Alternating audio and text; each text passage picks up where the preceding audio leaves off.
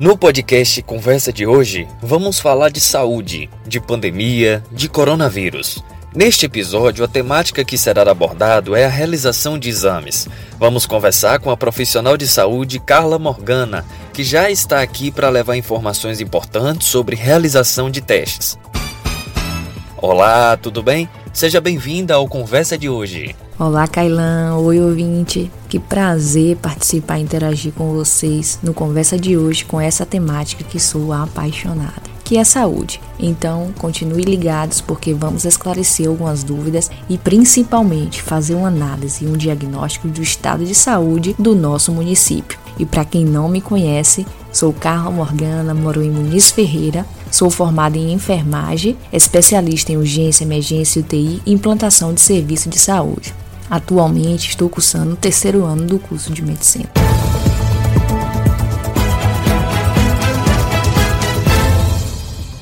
Bom, o que é o teste rápido, como ele é feito e por que ele não é tão eficiente para diagnosticar o COVID-19? Bom, Cailan, o teste rápido ele é um exame simples, como seu próprio nome já diz, que entrega, elabora um resultado rápido, cerca de minutos, 15 a 30 minutos, aí já temos um resultado através de uma reação entre antígeno e anticorpo, no qual o antígeno sempre vai ser o agente que causa a doença, vai ser o malvadinho, e o anticorpo ele é o bonzinho. São nossas defesas do nosso corpo que são produzidas, né, para defender a gente desses micro-organismos. E esse exame ele é feito com a amostra de sangue, no qual pode ser comparada com a medição da glicemia, em que o profissional de saúde deve estar habilitado e capacitado. É importante a gente frisar isso. E nessa leitura vai detectar a presença de 2 anticorpos, que é o IgG e o IgM.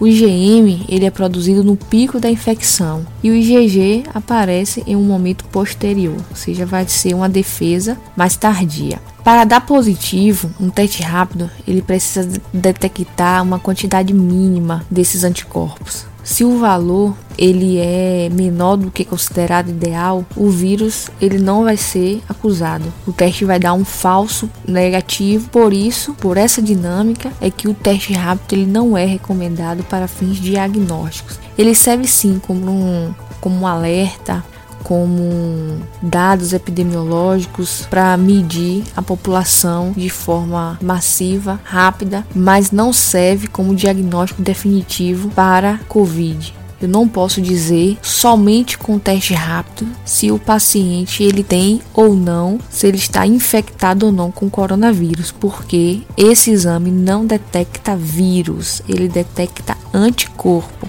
E para produzir anticorpo, nosso organismo ele precisa de um tempo. Por isso que o exame ele é recomendado pelo Ministério da Saúde para ser realizado por volta de 7 a 10 dias do início dos sintomas, que vai ser mais ou menos o intervalo de tempo que nosso corpo vai ser capaz de produzir essas defesas. Mas depende também muito do fabricante desse exame. Então é importante também estar lendo aí as instruções que o fabricante recomenda para o uso desse teste rápido. Então, qual seria o teste mais apropriado? Muito interessante essa sua pergunta, Cailan. Inclusive, eu até esperava e acredito que seja a dúvida de muitas pessoas. Mas a gente vai agora esclarecer. O teste, o exame padrão ouro para diagnóstico do COVID-19 é o RT-PCR. É um teste molecular que identifica se existe ou não a presença do vírus circulando no organismo de um paciente, usando uma amostra de secreção da garganta ou do nariz que é analisada no laboratório. No melhor dos cenários, esse resultado vai sair por volta de 7 dias. Realidade Brasil, da nossa região. Em outros países com tecnologias mais avançadas, o resultado ele demora 12 horas, mas temos que focar nosso atendimento, focar nossa avaliação em cima da realidade da nossa região. Esse tipo de resultado de exame demora 9 dias para sair. Será, e aqui eu deixo uma pergunta, que o profissional de saúde deve esperar o resultado de exame para poder começar o tratamento do paciente? Então, a melhor resposta para a sua pergunta é uma avaliação completa. O diagnóstico de coronavírus, o diagnóstico de COVID-19, ele deve ser feito e o tratamento a partir de um conjunto de informações que engloba exame de laboratório, exame de imagem, exame clínico, avaliação dos sinais e dos sintomas desse paciente. Aí sim, eu garanto um diagnóstico de qualidade e um tratamento preciso, assertivo, para que eu possa minimizar os danos que o vírus causa no paciente. Então, para finalizar, para fechar com chave de ouro aqui a nossa resposta, para que ela seja bem clara para o nosso ouvinte, teste rápido não é exame para concluir se o paciente ele tem ou não COVID-19.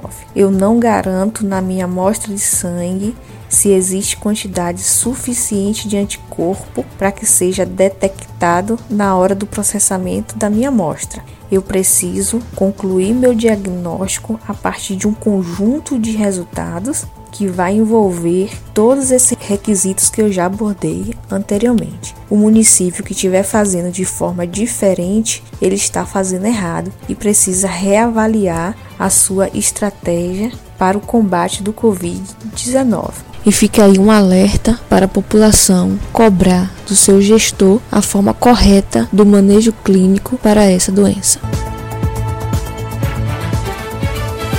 Isso mesmo, Carla Morgana. Muito obrigado por passar essas informações que são tão importantes para a saúde do município e da região. Para você que acompanhou, aguarde os próximos episódios do Conversa de Hoje para falar de mais temáticas relacionadas à saúde.